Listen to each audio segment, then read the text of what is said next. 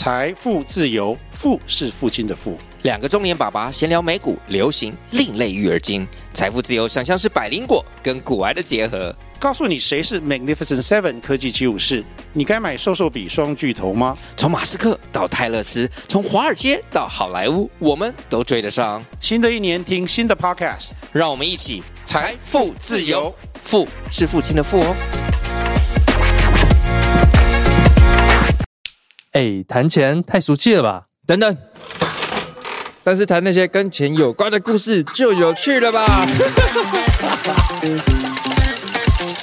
欢迎来到那些奇妙的财富故事。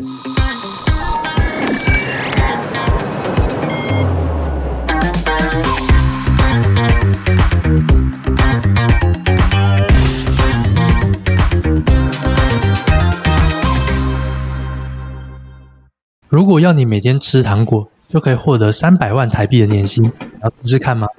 这世界上有很多神奇的梦幻职业，像是饭店的试睡员、游戏试玩师、泡温泉大使、零食试吃员。而今天要来分享的，也是同时位列于世界梦幻职业之一的糖果试吃员。那在加拿大的线上糖果商 Candy Fun House，他们在去年二零二二年的时候就开出这样的一个梦幻职缺，你只要在家每天吃糖果，就可以有三百万的年薪。那这个职位呢，就叫做糖果长，是不是超特别呢？而且哈，它还是一个远端工作，也就是你可以在家吃糖果就好了。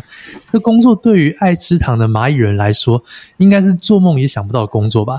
一个月吃上三千五百糖果。每天的任务就是吃糖果，起起床吃糖果，睡觉睡前吃糖果，每天都在吃糖果。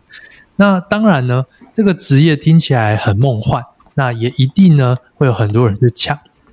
那所以呢，它的应征条件就是：第一个，你只要五岁以上，对，没错，你没听错，五岁以上就可以了。所以爸爸妈妈也可以帮小孩投履历。那第二个。你要没有食物过敏，因为这些糖果它可能会有很多呃不一样的添加物，所以如果你过敏，那就很麻烦嘛。第三个，你要英文流利啊，呃，因为它是加拿大的糖果商，所以英文是一个基本能力。然后第四个，要有领导能力，因为它可能背后它还是需要去呃带领一些人，或者是跟一些厂商去沟通，所以你也要一定的这些基本工作能力。而且公司呢，它担心你如果长期吃糖果会有职业伤害，所以你当糖果长还可以有专门的牙科检查计划，计划避免职业伤害的发生。不过除了牙齿的问题以外，如果长期摄取过多的糖分，也很容易造成心血管疾病、糖尿病一些问题。虽然说这个职业很梦幻，但对于身体的伤害也是蛮大的。如果是你会想要应征这样的工作吗？这就是今天要来跟你分享的那些奇妙的财富故事。听起来很爽哎、欸！哇，我我自己啊，虽然我不爱吃糖啊，但我也觉得这工作蛮爽。如果因为因为我就有认识很爱吃糖，每天都要吃糖的人，他可以一天，但我呃，他一一百种糖，一百种。那我好奇，这个可以吃多久啊？他是真的一个月一个月来计计薪水，还是他就是给你整年，你就给我吃一整年？这样一年要吃三万多颗糖、欸？我觉得他既然会用四万多颗，因为因为他的这个职缺就是写说，你这一年就是三千五百种糖。所以，所以说，一个月还是一年三千五？一年，他就是他他的这个职缺就是以年来去计算。OK，OK，对，所以代表你应征上了，你至少可以吃一年的糖，然后年薪三千五百万，还可以远距工作。对，因为因为他们是一间线上公司。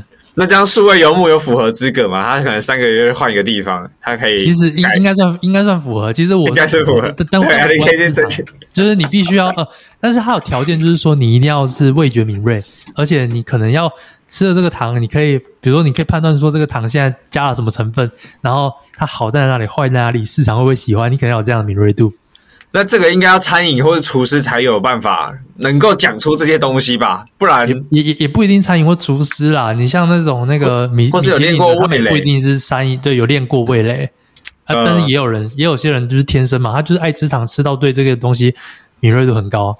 有这种人这么的厉害，可以吃直接吃出什么 糖果的成分，这也是很不得了。可能有啊，就像有些食物不是就会那个评审吃完就会知道说，哦，这食物加了什么东西，要经过什么样的料理方式。真的是大厨啊！OK，好了，呃 呃，不一定是大厨啦。OK OK，但诶那那我会很好奇，就是这样子的职位啊，那它的符合条件或者筛选机制是是怎样？然后呃，他怎么样去验证说你有这个味蕾？然后呃，又要从哪边去找到这种梦幻职业的工作内容啊？我觉得这这个也是一个很蛮奇特的一个点，因为他那时候刚出来，然后去试出这个职缺，他就造成很轰动的一些新闻反应。那也反映到说，他原本的就是一个线上公司，所以他他就有在经营 TikTok 啊，或是 YouTube 这种呃社群媒体嘛。那平常他们就是靠这种靠着很多呃类似的方式去赚取很多流量，所以。呃，也不排除说这个东西是为了炒作新闻，然后让新闻给他们很多呃这种流量所做成的一种操作。那后面后面有很多人应征，可是最后有没有人谁筛选上，或者是筛选上的人现在是什么样的状态，这个就没人知道了。哇，哎，看这个真的是高招哎，这个是商业最高手段哎，免费免费获得流量，就是对啊。就他可以开出一个超高薪水，然后超高报酬，然后超高严格条件，但是所以就告诉你有这样的职位存在啊，但是实际上真的来应征的人，然后谁真的录取了不重要，但他已经博，他光这些这个东西出来之后，就已经博到了各大媒体的新闻版位了。没错，没错，就是他的，我觉得他有一个很大的重点，就是在于他的行销，因为你就算即使。他今天真的支付这个人一年三百万，但三百万对于很多大企业来说，拿去下广告根本就是小零头而已。可是他却通过这样的方式拿到一堆免费的流量，更别说啊，他可能真的是需要这样的人啊。只是说没有人，重点是大众没有人去在乎他的结果，所以我查不到这个资讯。没有人去在乎他的结果，他只在乎哦，有有这个噱头，有这样的一个听起来很梦幻的工作。那这个真的可以套用到各行各业，就是。你今天身为身为一个行业的很行业内的人，你可以就是或是老板，你就可以开一个行业天花板的顶级薪水，然后再去设他一个超级严苛的条件，然后你就是。自己先草拟一个简易新闻稿，或是就是把新闻稿写好，然后就直接撒给所有的新闻记者，就一定或者是就是去那什么爆料公社嘛，对不对？就是说，哎，我现在发现了一个年薪五百万的什么什么工作之类的，然后就很荒谬，然后也很有话题性，然后可能就被各大媒体去采访报道了，然后就直接爆红。对，因为因为因为我就想想到说啊、以前我有看到一个工作，我那时候也超向往的，就是他的那个工作呢，就是每天去那个。呃，像是汤姆熊那种地方，然后你就去试玩那个游戏机台，你就去玩那个游戏机台，而且你就每天只要玩，你只要跟他说哦，这个玩的顺畅，玩的不顺畅，哪里需要改进，或者是这个摇杆操作的怎么样就好了。所以你就每天像是在打快打旋风那样子，然后去玩各式各样游戏。因为我就有点像现在的电竞选手嘛，只是以前。诶，但我觉得他跟电竞选手不一样，因为电竞选手也讲究策略，还有讲究团队，而且他的输赢的成败性很高。你如果今天都一直输的话，团队那个公司也会想要淘汰你嘛？嗯，对啊，有点胜负的压力在，你要有一定的能力。可是那个试完员不是诶、欸、你应得上，你就是你只要热爱这件事情，你也要有能力啊！你不是要知道说机台的怎么样啊，哪边顺畅不顺畅？那个相较于万中选一门槛没那么高啦。电竞选手一来说的话，门槛没那么高，是，而且他也不会有什么电竞选手这种，呃，他们电竞选手除了平常要打，他们还要去。那个播、欸，他们要去直播，现在都还要规定他们直播赚钱呢。对，这样子，这样子公司才会有平常的收入嘛，不是说永远都是靠比赛。所以这相相比之下，我觉得那个游戏的那种机台试打员，就是一个也是一个很梦幻的工作。然后那时候爆出来的时候，也是有很多人去报道这个，就是这个试打的这个公司嘛。所以我觉得。嗯呃，如果你真的很需要应征什么样很特别的职位，然后很难应征，这可以可以透过类似这样的方式来去行销。那或者是说你本身呃很需要这种新闻知名度的话，然后再加上有一定的广告预算，这也是一个呃很棒的一种操作模式啊。对，这个很有话题性。就是我觉得这个真的是呃，如果你有预算，然后你有需要行销，然后你在经营一些可能一些事业啦，或者是商品相关，或者是品牌。其实它就是一个可以学习的行销手段，而且很可能出其不意。对，而且应该会引起蛮多讨论的啦。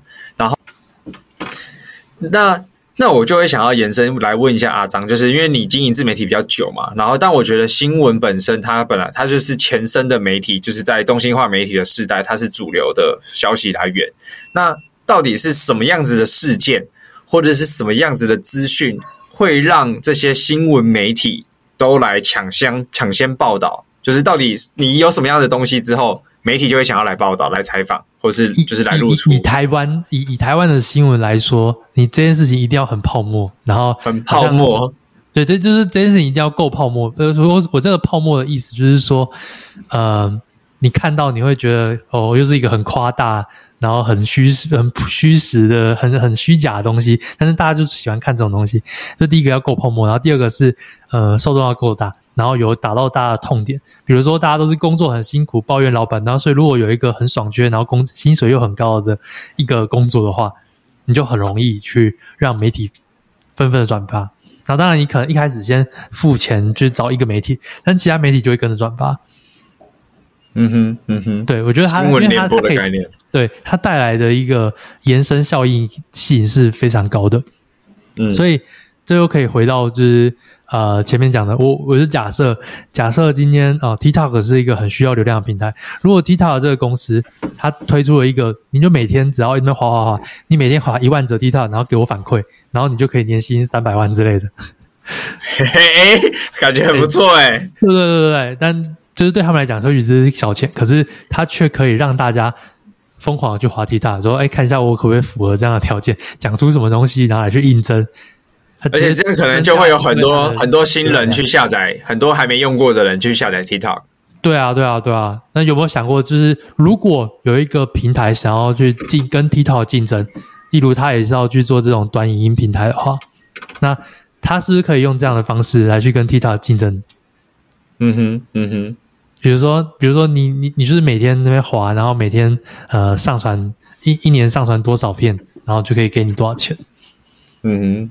对，透反正就透过.又透过这种呃，好像很简单的方式，然后去达成又可以赚到钱的这种一个模式，我猜就可以让新闻媒体去转发了。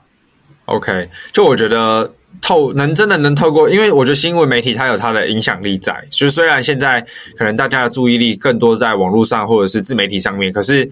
今天你有搜寻，或者是你打开新闻的首页，其实某种程度都会还是会看得到，或者是会被这些消息给影响。所以越吸睛，就是你你刚才讲那个泡沫，有点像是越狗血啦，或者是越吸睛，越吸睛，那更好。对，那个有越狗血，就它就很容易被媒体去转转发，或者是因为我觉得我自己之前在看媒体，它很多会那种标题杀人。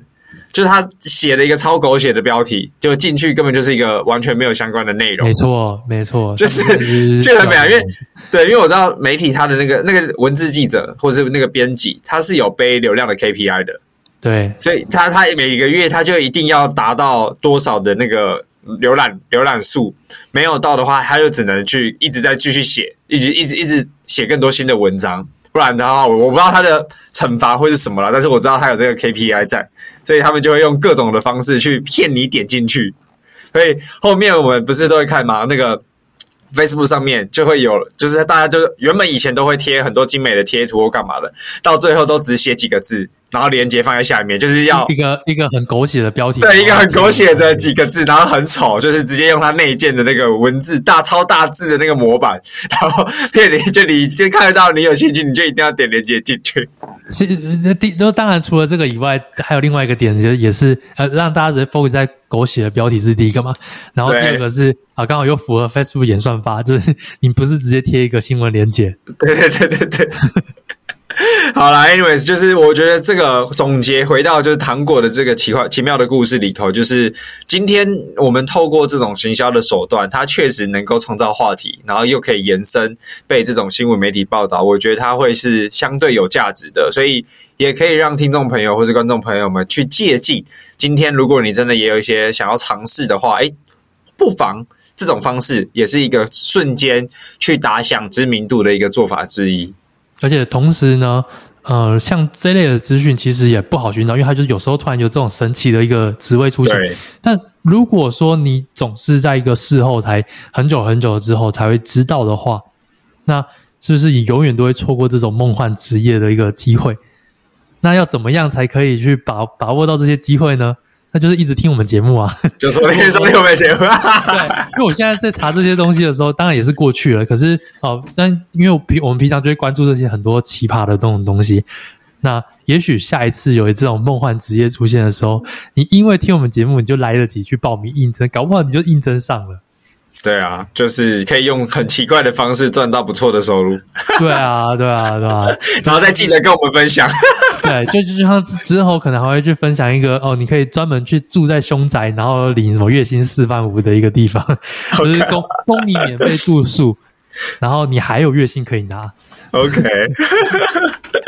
好了，那这集就是呃，就献给那个听众朋友们，那我们就下期节目见喽，大家拜拜，拜拜。